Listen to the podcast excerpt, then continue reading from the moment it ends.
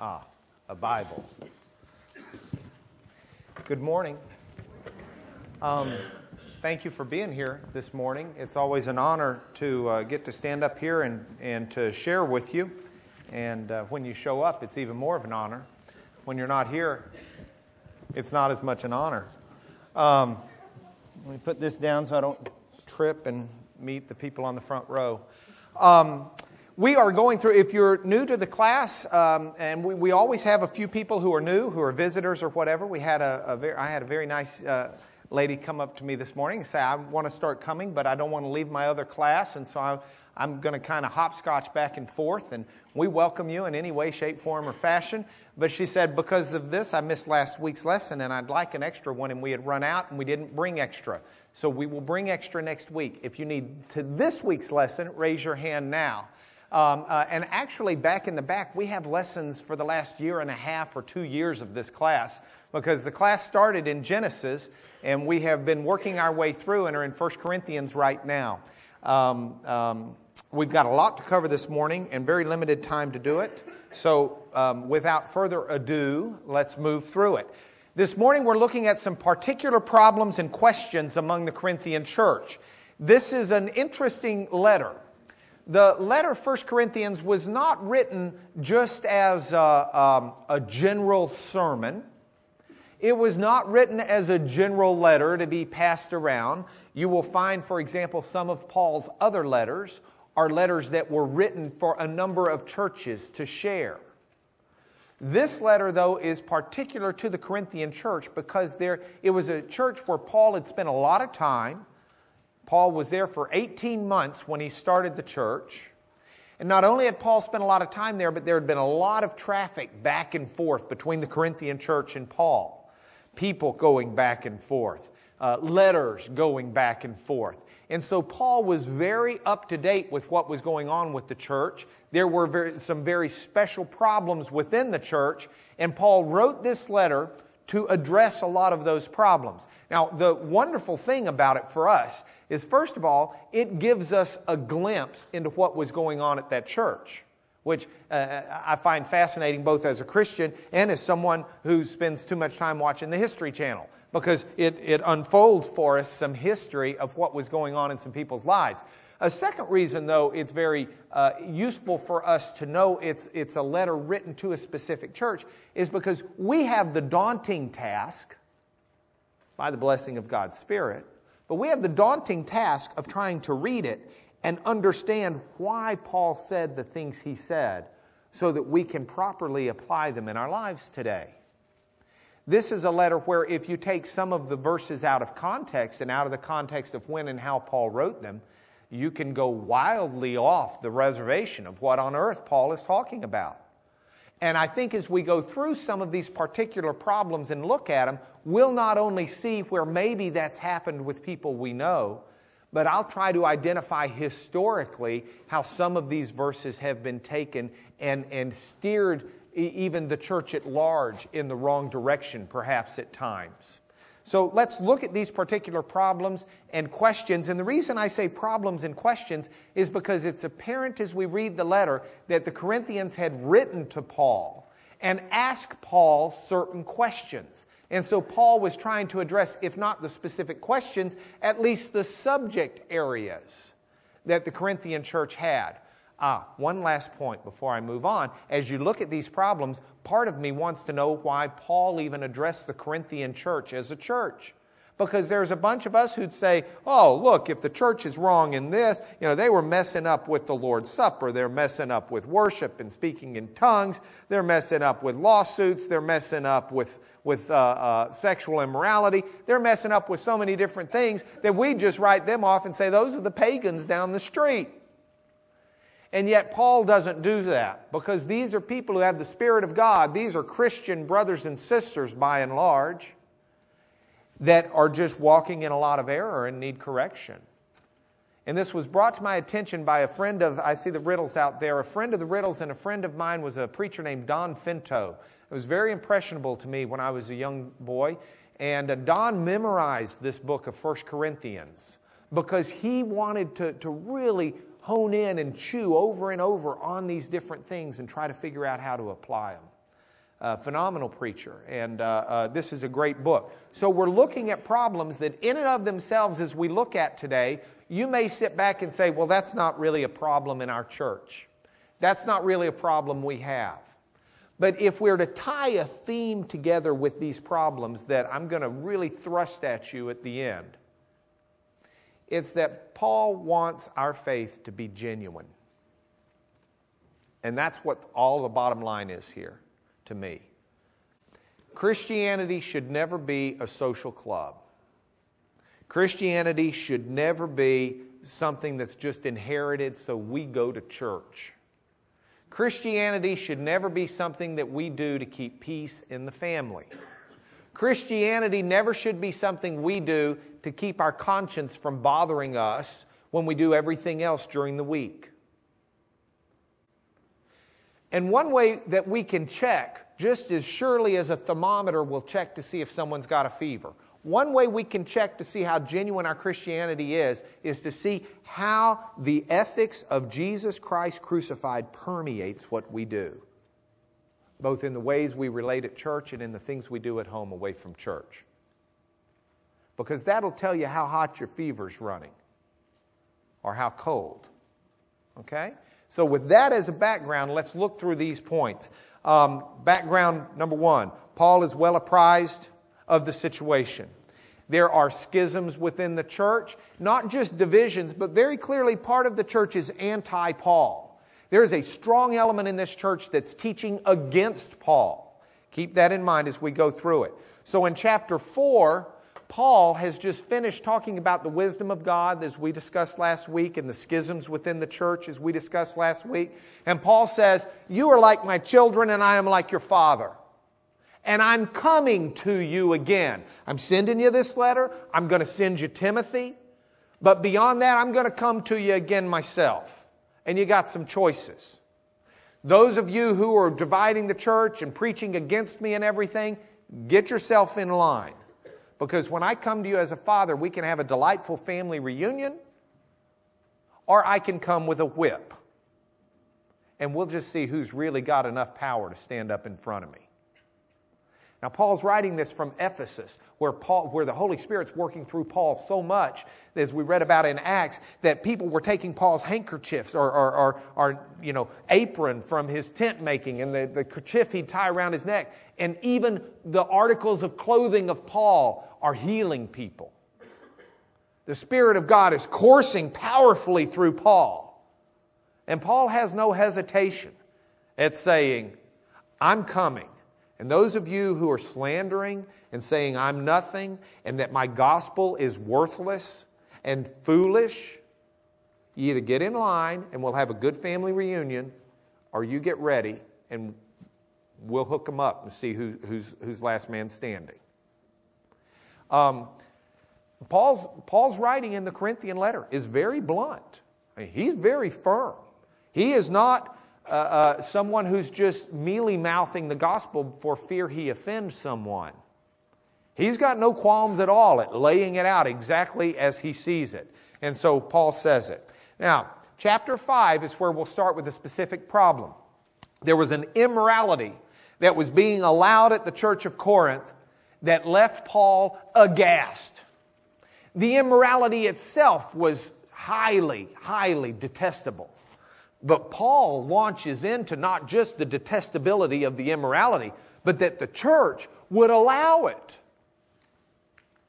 Here's the problem it's incest. Paul writes in Galatia, I mean 1 Corinthians 5 1, it is actually reported that there is a sexual immorality among you, and of a kind that does not even occur among pagans. A man has his father's wife.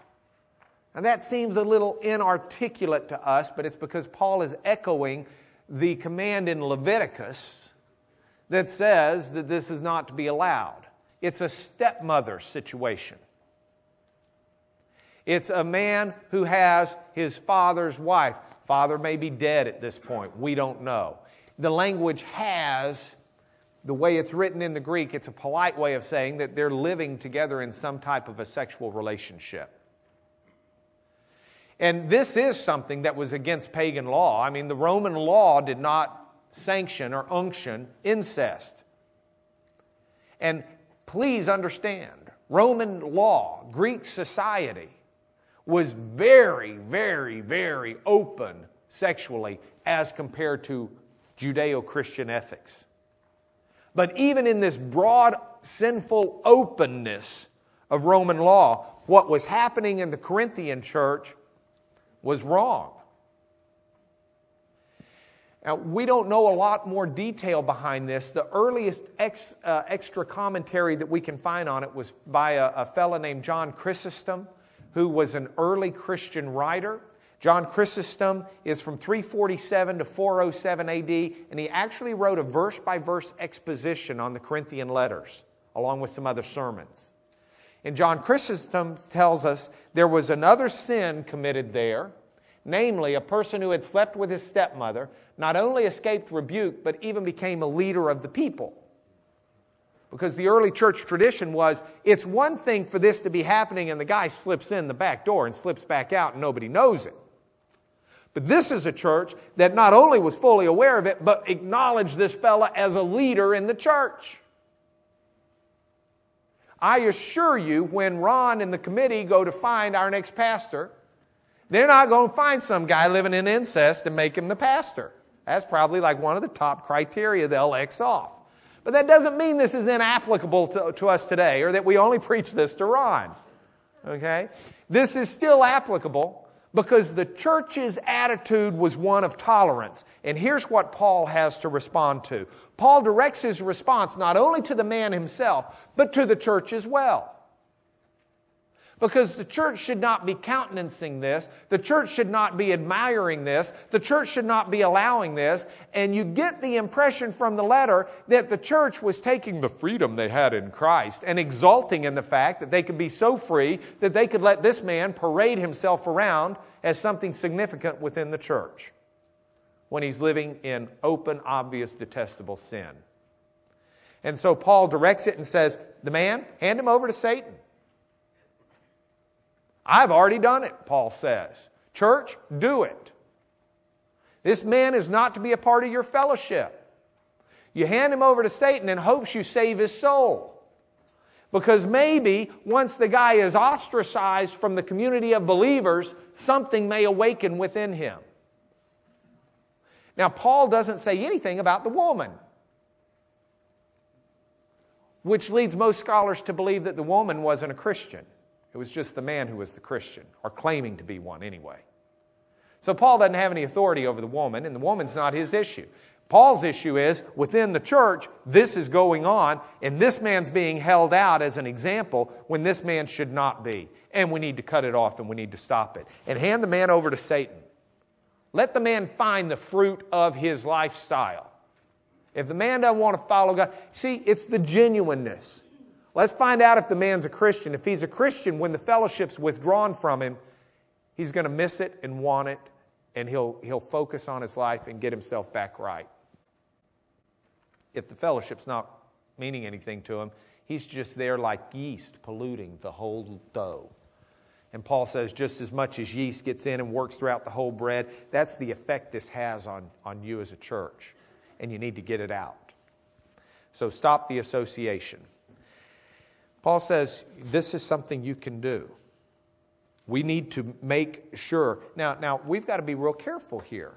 See, sometimes churches have taken this passage of Scripture and used it to disfellowship anybody or any congregation that doesn't follow things exactly the way that church believes it should be done. I went to school uh, in Nashville, Tennessee, and in Nashville, Tennessee, there seemed to me to be hundreds of churches. And there's a couple of places where there are churches of the same denomination on the same block. I was driving through, um, oh, I forgot the name of the town, um, Oakwood. Oakwood. And I, my grandfather on my mom's side grew up in Oakwood. And hadn't lived there. Uh, I hadn't lived for, for over a decade now, but hadn't lived in Oakwood uh, since probably he was 20 or so, even younger. He moved to Abilene, where he met my grandmother at Abilene Christian. And, uh, uh, but I thought, you know, this is where my granddad's from. I've got a little extra time. I was going up to, I had to be in Palestine at court, and, and I had a little extra time, so I thought I would stop uh, uh and visit. And it was, uh, um, well, I, it was either a Sunday or a Wednesday, so I was either going up or coming back after. I guess I was coming back from court on a Wednesday. So I went to a Wednesday night service. And this is a town that is not any bigger than a minute and it takes about 60 seconds to drive through it. So I figured I was pretty good. Well, they have two churches of this denomination in this town. And I'm telling you, our class is bigger than the town, okay? And so I didn't know which one to go to. I knew which church my grandfather had grown up in, so I went to one and said, uh, uh, yeah, there were about 25 people there, and asked, and it turns out that, that uh, uh my grandfather may have gone to the other one or his family went to the other one. And I said, Well, what's the difference? And they said, Well, we're right and they're wrong. And I said, On what? And I think it was something like whether or not you could use a pitch pipe to pitch the singing that may have caused the great divide. I'm not sure. But it was something almost as silly. And, and these are the types of scriptures that, that churches will often use. Well, they're living in blatant sin, they have a pitch pipe. Um, we had a we gave a roast one time uh, uh, and needed a church to do it, and the church that we gave it at, the church building, had the fellowship hall and the kitchen built apart from the church proper with the auditorium. And I asked why, because it didn't make sense to me. They said, because there's nothing in the Bible that says you're allowed to have a kitchen in a church building. And so this was the only way we could build it without splitting the church. I said, What? You know? But these types of passages, please understand there's a difference between withdrawing fellowship from a group of people because they may not see something in good faith eye to eye the way you do and withdrawing fellowship from someone who's living in blatant incest, sexual immorality as a leader within the church. Okay? Lawsuit problems. I get this one because I'm a lawyer. I'm not just a lawyer. 80% of my work is representing, as I like to say, the widows and the orphans who've been downtrodden by the, the maniacal Goliaths in the world. But aside from what we say, let's look at this and try to understand what Paul is writing about here um, lawsuit problems. The problem church disputes are being brought before pagan courts. If Dorothy and Castell have a dispute over who gets to sit by the aisle, now let's make it more significant. Over who's got the right to this, that, or the other. What was happening in Corinth is the church members we're taking this dispute to a civil court. Now, Paul says that's wrong. Church disputes are not to be resolved before pagan courts. Y'all are family. We are all family. If I've got something against Ray, I don't need to go to a pagan court. I need to go to Ray. And if Ray and I can't sort it out, we need to find someone in here to help us do it. But we don't take our family matters and go before pagans and ask pagans to referee our internal family fights. When in the same breath we tell the pagan, we're a church of love. Okay?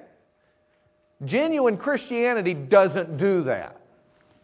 So Paul says if any of you has a dispute with another, dare he take it to the ungodly for judgment? instead of before the saints? Paul says no. Now, you've got to remember, under Roman law at the time, Jewish disputes could be settled by the Jewish system. And Christianity was viewed as a Jewish cult at the time. So, so the, the, the Roman law allowed the Christians and the Jews to, to arbitrate their own disputes. In fact, even when Paul was hauled in front of the Corinthian uh, uh, uh, Gallio, who was the, the proconsul there in Corinth, when Paul was forming the church and there for 18 months, the Jews dragged Paul in front of the ungodly to try and get the ungodly to judge Paul. And Gallio said, Hey, this is Jewish law. You got your own ways of figuring it out. Get out of here. You know, if he starts messing up with our peace, he starts assaulting or doing something like that, then that's a different matter. But right now, this is just your Jewish fuss about your Jewish faith. Y'all go deal with it in your own courts or your own selves. And, and uh, the Roman law allowed that. The Roman courts also were strongly favorite, favor, strong, strongly favored those who were wealthy or had status. I'll tell you, one of the reasons I love our country is because I see face to face that we have a country designed around a court system that's not supposed to play favorites. We have a country that was formed by and large with a Christian mentality. And our forefathers set it up, taking away this idea that there should be a pagan court system where the rich people or where the people with status get favored treatment. And the whole reason, if you're in criminal trouble or civil trouble, the whole reason we get a jury of our peers is because our forefathers in this country thought it important to let our neighbors decide our disputes. And that's not very different than what Paul was teaching the Corinthian church it ought to be doing. It's just saying let the church resolve the disputes within the church. Don't go to the pagans to do it. Um, you got to know the people that were taking the cases to the pagan courts were the ones who had the favoritism who thought it was their way to win. And uh, Paul says, no, let the church handle it.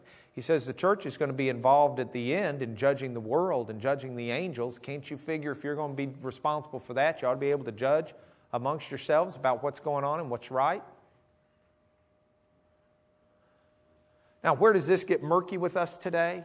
Um, uh, I, I don't think Paul's talking in ways that affect uh, uh, uh, much of the claims that we need to make. If you get wronged in a situation where the wrong has been committed by someone outside of our church body, uh, I personally don't have any problem with you assessing. And by outside of our church body, I don't mean uh, they go to Second Baptist instead of here. And if we've got a Christian problem, we need to deal with it within the church. But if you've got a problem with an insurance company, I've yet to find one that's Never, that's not polite. Um, you've got a problem with, with, you know, there are other institutions that frequently the only way you'll get justice, they won't submit themselves to our church for judgment. And fortunately, in America, we have a court system where we can go resolve those matters. You don't have to go do it personally.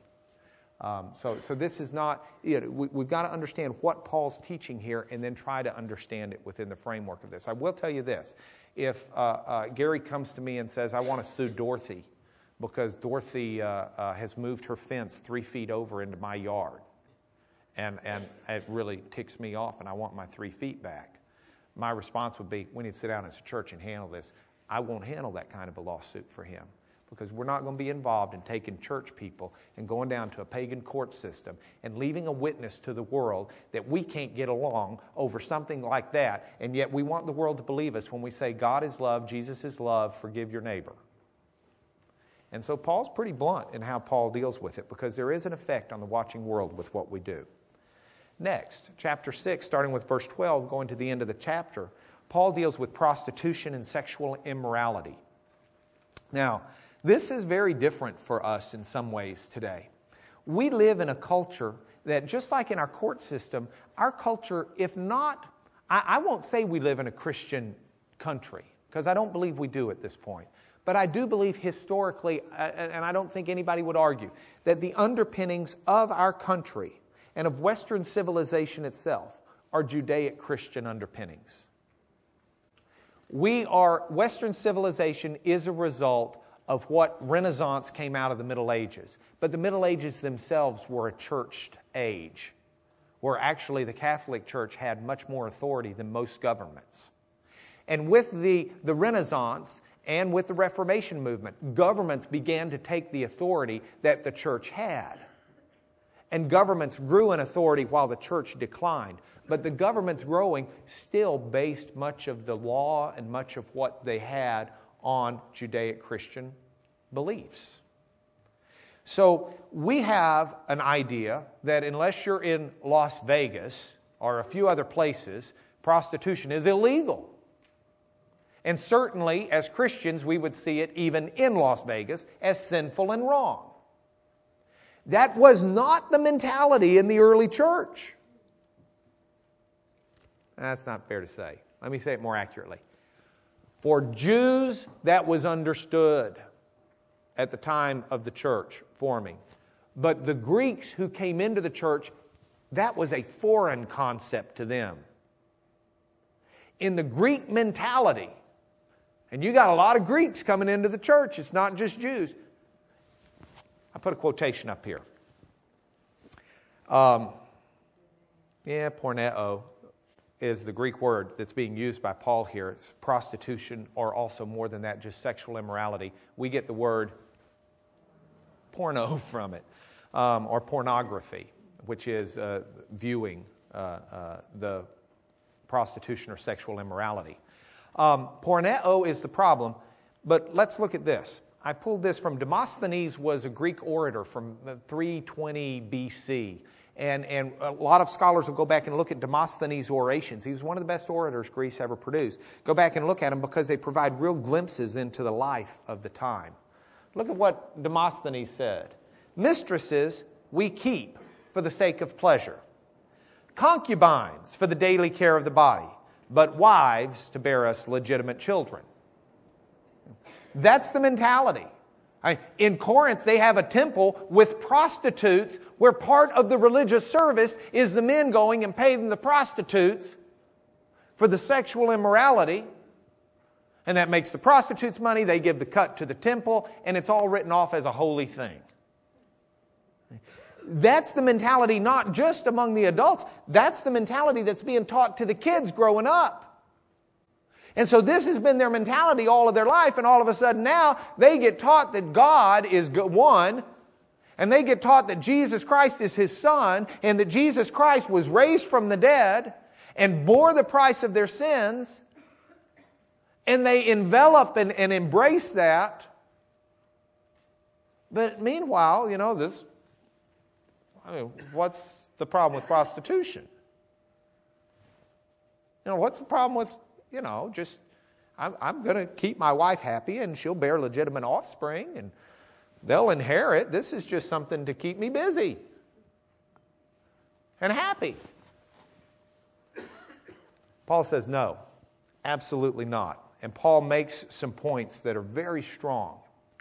Paul says, first of all, the Corinthians are fond of saying, quote, everything is permissible for me. He says, but not everything is beneficial. Everything is permissible, but Paul is not going to be mastered by anything. And Paul says this in the context of this discussion because there is an effect of sexual immorality on the people involved. Now, ultimately, before God, is all sin wrong? Yes. Does all sin cause separation from God? Yes. Is one sin any worse than another sin? Not in the sense of what it takes to merit God's love. The smallest sin is abhorrent before God. But the Bible does teach that there is a clear difference in effect between various kinds of sin. Some sin affects us more than other sin does. And we're fools who are playing a rationalizing game if we tell ourselves, well, I may be involved in sexual immorality, but really, in the eyes of God, that's no different than telling a lie. And so, it's just one of these things I have a problem with. Paul says no. Paul says, in fact, sexual immorality frequently is your master instead of you being, God being your master. Sexual immorality has an effect on you because he says, when you unite with someone physically, there is a uniting that's taking place on a non physical level. Whether you recognize it or not. And that's not what we're made for. And that's not right. And so Paul uses the word flee. Flee from immorality. He doesn't say stand in front and stand strong. He says turn around and run. If you've got immorality in front of you, don't think, well, there's immorality, but I'm just going to walk right by it and look it dead in the eye and say, no, no, no. He says, you got immorality, you see immorality there in front of you, turn around and find another way to go. Because it becomes the master. And it affects who you are, and it affects how you act, and it affects how you feel, and it affects how you relate. And if you don't believe it, you're fooling yourself. Honor God. Seek to unite yourself with God. Your body's the holy temple of God. God's Holy Spirit lives in you. Should a, a, the temple of God unite with a prostitute? Absolutely not. Next. These are to me like little snapshots. You know, Paul's like going a slide here and a slide here and a slide here. He's just, I can just kind of see him. Okay, I, you know, I got to get this letter off to the Corinthian church. We got to fix this stuff. Okay, I'm going to deal with, uh, I'm going to deal with that prostitution thing. Uh, then I can eat lunch.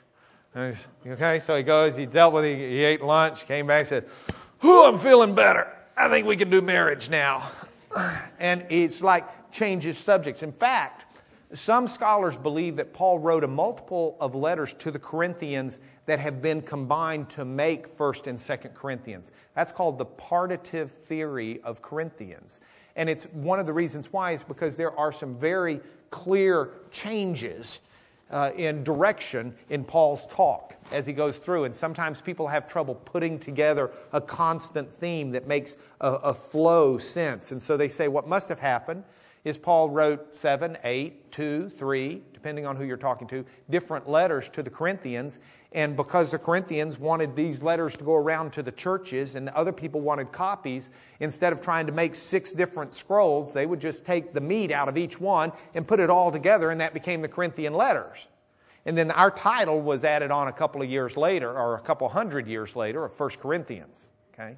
So, so this is actually a set of Paul's writings. Um, I don't know. It doesn't bother me because God's hand's in it either way. Either way, it's the inerrant word of God to me. But I don't have any problem seeing Paul taking a break and then coming back to write this part or, or dictate this part the next day or the next week or something like that. But here's a new shift. Now, Paul wants to talk about marriage in chapter 7. There are a number of problems the Corinthians are having with this marriage stuff. They're all messed up sexually. Um, uh, the, the, the, sexuality, first of all, Corinthia, Corinth itself was such a sexually amoral sailor's town. But even within the framework of that, uh, uh, the, the church, as they try to grapple with people from that Greek background, with people from the Jewish background, and then this is a brand new church. It, it, this is not a church where the families were Christians to start with. Castell, were you a Christian when you got married? Was your wife a Christian when you got married? Okay, you see, they got married, they were both Christians. Very different if you're in a marriage and neither one of you are Christians. You're both pagans, and in the middle of the marriage, one of you decides, hey, I think I'm coming to faith in Jesus Christ, and you give your life to Christ. Then all of a sudden, you got a new ball of wax here. In the Corinthian church, that wasn't the exception, that was the norm. Because there weren't Christians there before Paul started the church. So, unless an entire family came of faith, and that did happen some, we read about households uh, uh, uh, for the fellow who was head of the synagogue. His household came to faith. But unless the household comes to faith, typically it'd be a person. And so, what do we do within marriage? Now that we're Christians and we're one with Christ, should we remain celibate in the marriage itself and remove sexuality from marriage? Should we stay single if we're, we're not married? Or is it better to, to, to get married? What should we do? They didn't know. And what about these mixed faith marriages? Now that one of us has become a Christian, should we leave and form a pure household? What should we do there? So, Paul teaches on these things in chapter 7. First, celibacy within marriage. Chapter 7, verse 1, Paul says, Now for the matters you wrote about, and I believe, uh, uh, along with a number of scholars, that Paul's quoting from a Corinthian letter here. For the matters you wrote about, quote, it is good for a man not to marry. There's an alternate uh, translation. You could also translate that. Uh, it is good for a man not to have sexual relations with a woman. And it's alternate because in Paul's teaching, you don't have sexual relations unless you're in a marriage. But the Corinthians were saying that it's good, and I'm sure some of them thought they were following Paul because Paul was single. So it's good not to marry. Or if you're in a marriage, it's good to act as if you're single and stay celibate. And Paul says, Let me address this. Now, before I go any further, this is one of the passages that has been used by a, a, a number of churches. The, the, the Catholic Church at large has seen in this passage for a long time. I don't know where they are on this today, but historically has seen in this passage their reason for priests not getting married. One of the passages that's used to support that, because it's a higher calling. It's not the only passage, but it's one of the passages that have been used that way. And I don't think that that's what Paul's talking about here. Because I think what Paul's doing, first of all, is he's quoting their letter, and then where Paul takes it is a little bit of a different direction. Paul says, while yes, it's good for a man not to marry, have sexual relations, you need to realize that everybody should have their own spouse because of sexual immorality. The sexual drive is so strong with most people that if they don't have a spouse, they're going to be living in fornication and sin. Porneo. And Paul says, because of porneo, sexual immorality, it's better for you to go ahead and be married. Don't think that it's a higher calling to be celibate because it is a calling. And within marriage itself, you have a duty in that marriage to your spouse to be available on an intimate level. Paul says it's, it's not right within the marriage itself once you are married, or if you, you already were married, it's not right to say, I'm going to pledge myself now to celibacy out of love for the Lord. Because to do that is, is, is not fair to your spouse, because your body, once you're married, doesn't belong just to you, it belongs also to your spouse, and vice versa. Which also means that, that you know. Now, so Paul says, don't deprive your spouse of sexual intimacy unless, and he says, here's the okay. Four things. Number one, mutual consent. Both of you agree. And then, number two, very important, it's got to be just for a certain time. And it's to devote yourself to prayer. But Paul says, then come together again quickly, lest Satan be tempting, because the temptation is too strong. So, so within the framework of the questions of the church about celibacy and marriage. Now, what does this mean for us today? Um, um, well, it means what it says. I think Paul would say the same thing. But sometimes this has been used and misused by people in homes. And so we need to be careful not to take what Paul says and take it beyond. For example, this does not mean that a wife's or a husband's every obligation is to be there 24 7, day and night available, where the other spouse gets to abuse the sexual relationship. There truly is to be, it's a mutual thing. You know, the, the wife you know, the, for the husband to say to the wife, You have no choice, we must be intimate because your body is mine, should free up legally, at least in my mind, the wife to say, Well, that's fine, but your body's mine, go in the backyard. See, there, there is a mutuality there, so you, you've got to be careful. But I think what Paul's driving at here is, is driving home the point that we're to grow together in love and we're to see this as, as a purpose that we're working towards. And, and the idea is not to move away from sexual intimacy. The idea is to find sexual intimacy in the Lord. Does that make sense? We've got to be real careful not to take these passages and start driving them home to push personal agendas until we first understand Paul's agenda, which is God's agenda. All right? Now, so Paul says on this subject should we stay single? Should we get married? What do we do about that? Paul says, well, to the unmarried and to the widows, here's what I have to say. And Paul will also talk about virgins, which was a different category. Virgins were people that were engaged but not yet consummating the marriage. That's like what Mary was when Joseph took Mary to Bethlehem. Okay? It's a special Jewish status uh, of, of an engaged period. So, betrothed could be an appropriate word.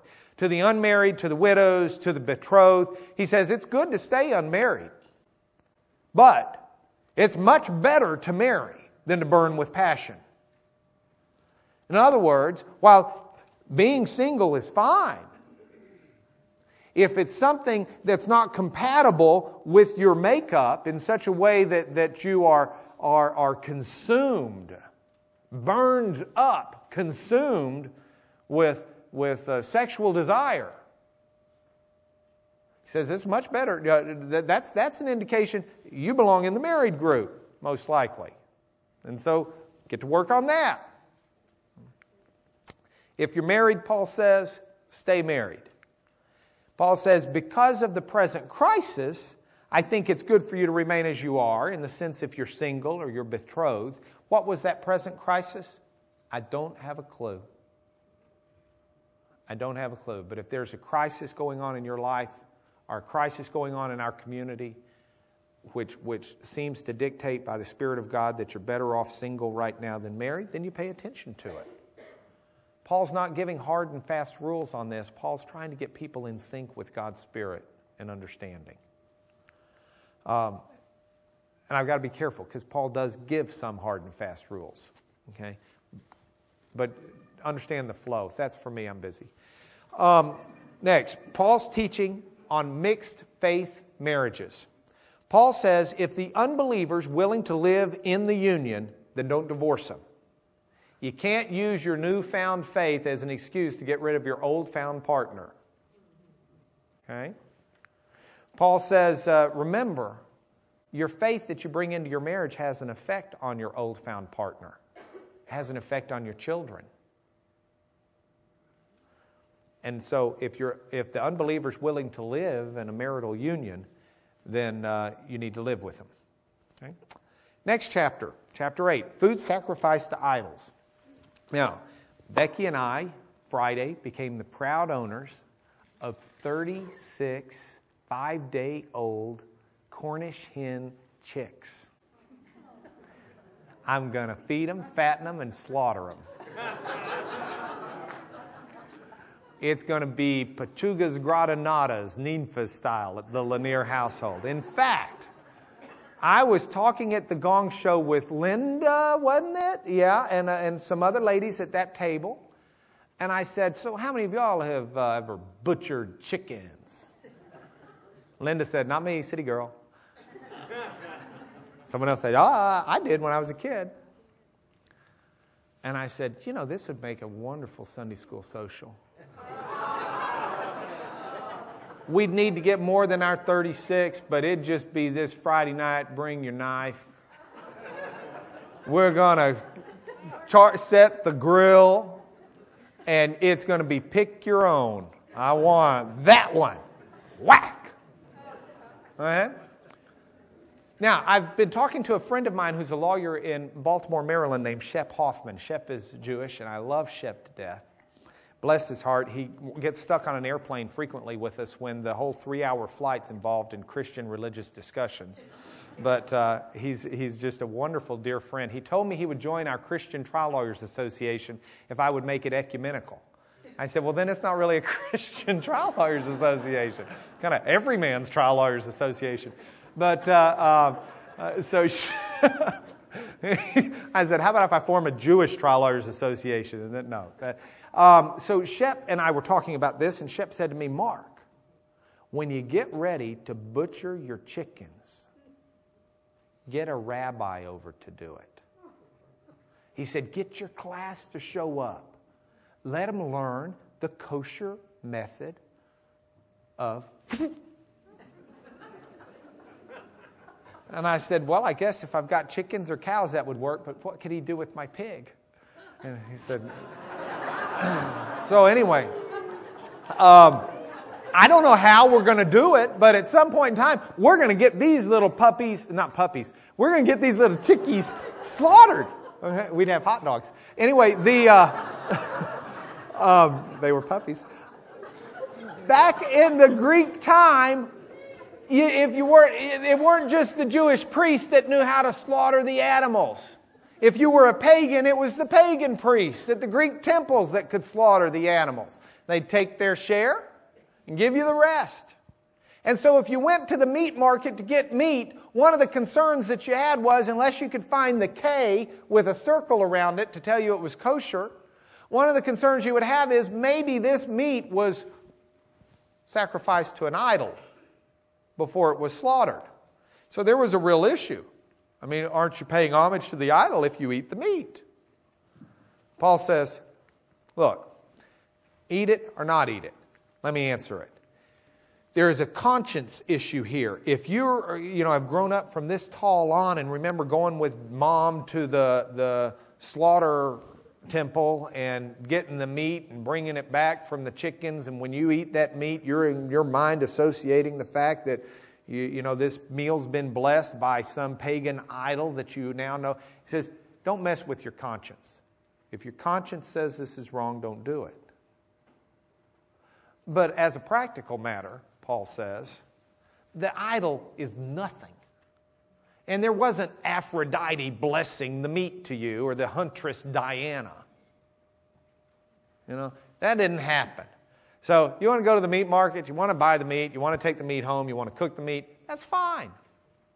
However, if you're around someone whose conscience is bothered, it's really not useful for you to feed them meat that's going to mess with their mind and hurt their heart because that's not what you're about either. And so don't do that. He says, What difference does it make? What's a meal anyway? You know, do right.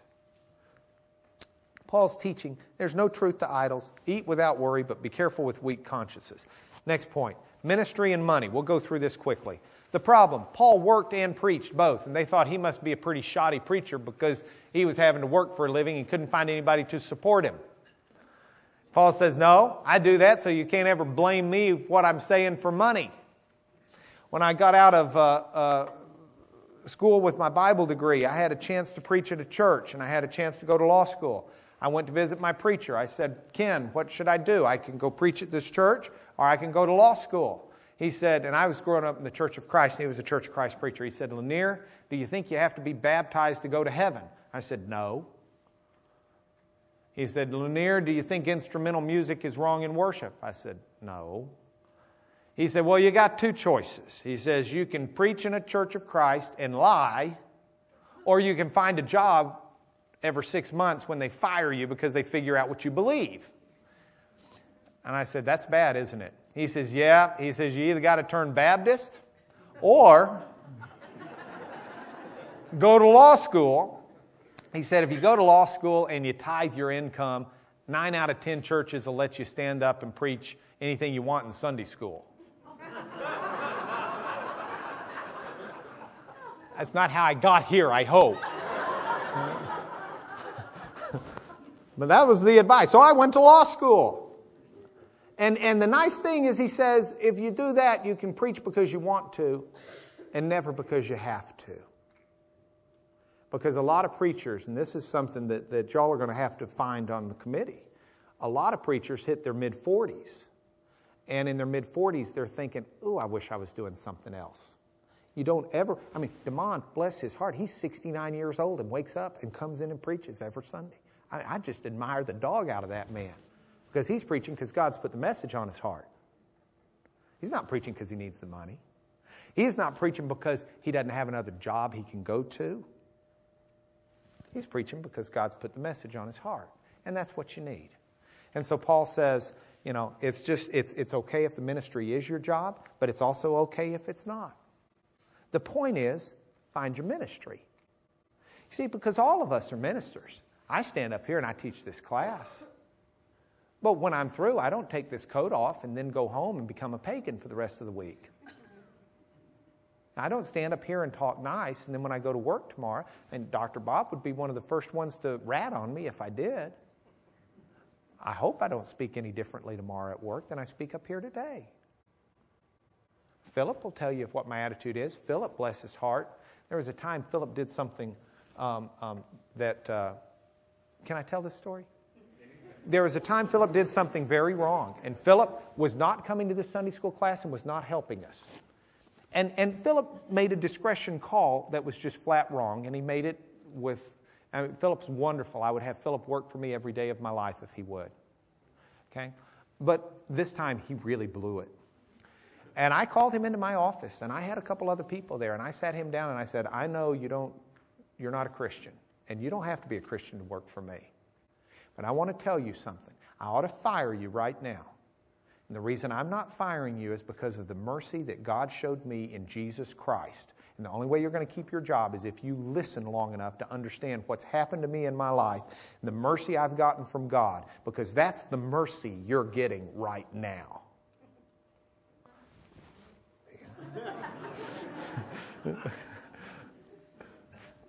and now Philip's at a place in his life where he understands that mercy. That's, we're all ministering. At least we're supposed to be. All right, points for home. This is a little different than the handout because I refined it after I did the lesson. I want us to all have genuine Christian faith. I want us to all have genuine Christian faith, faith that permeates and oozes out every pore. I want the words that I have every Monday, Tuesday, Wednesday, Thursday, Friday, Saturday, Sunday to be seasoned with grace. I want my disposition to be one of love. I want people to see in me Jesus Christ. Now, I have a lot of sins and a lot of areas where I really need to work to make that happen but I want to do that work. And I want to make it happen. So I want my faith to be genuine and I want it to be seen at my home. I want Becky to see it. I don't want Becky to come to class and think, what a hypocrite I have for a husband. He stands up there and says all these wonderful things, and then he comes home and he's 180 degrees different. I don't want Becky to say he's so nice to people when he sees them in the aisle at church and when he slaps them on the back. But when he comes home, he's such a beast and a bear. I want my faith to be genuine at home. I want, I want my faith to be something that lifts up my wife and my children. I want my children to know that their father loved the Lord and was enough loved by the Lord that it made a difference in who he was at home. And I don't want it just at home. I want to be genuine at church. And by genuine, I don't want to just come in and say hi to Alphonse just because it's an obligation to say hi to people. And I saw him. I, I want to be someone who cares. I want to care about each one of you. I want to work on these lessons not because I have all this spare time during the week and I just have nothing to do with it with a wife and five kids and a full time job and offices in New York and Houston and Longview. Longview. Longview. Yeah, I don't even know where my offices are. But I want to work on these lessons because I want to stand up here and try and give you something because God has changed my life. God has changed who I am. And if I have any ability to share any of that with you, I want to share it with you because I love you and I care about you and because it's so incredible. I want genuine faith not just at home, and I want genuine faith not just at church, but I want genuine faith in my ministry. And what that means is in what I do with not just you, but with every person I meet. We'll go out and eat lunch after this is over, and there's going to be a lady or a man who waits on our table. And the way I treat her makes a difference in, or him, makes a difference in their life. And I want genuine faith. I want God to reach out through even something as meaningless as a smile and a thank you in addition to a tip. The hardest place for me to have ministry is pulling out of the parking garage lot here.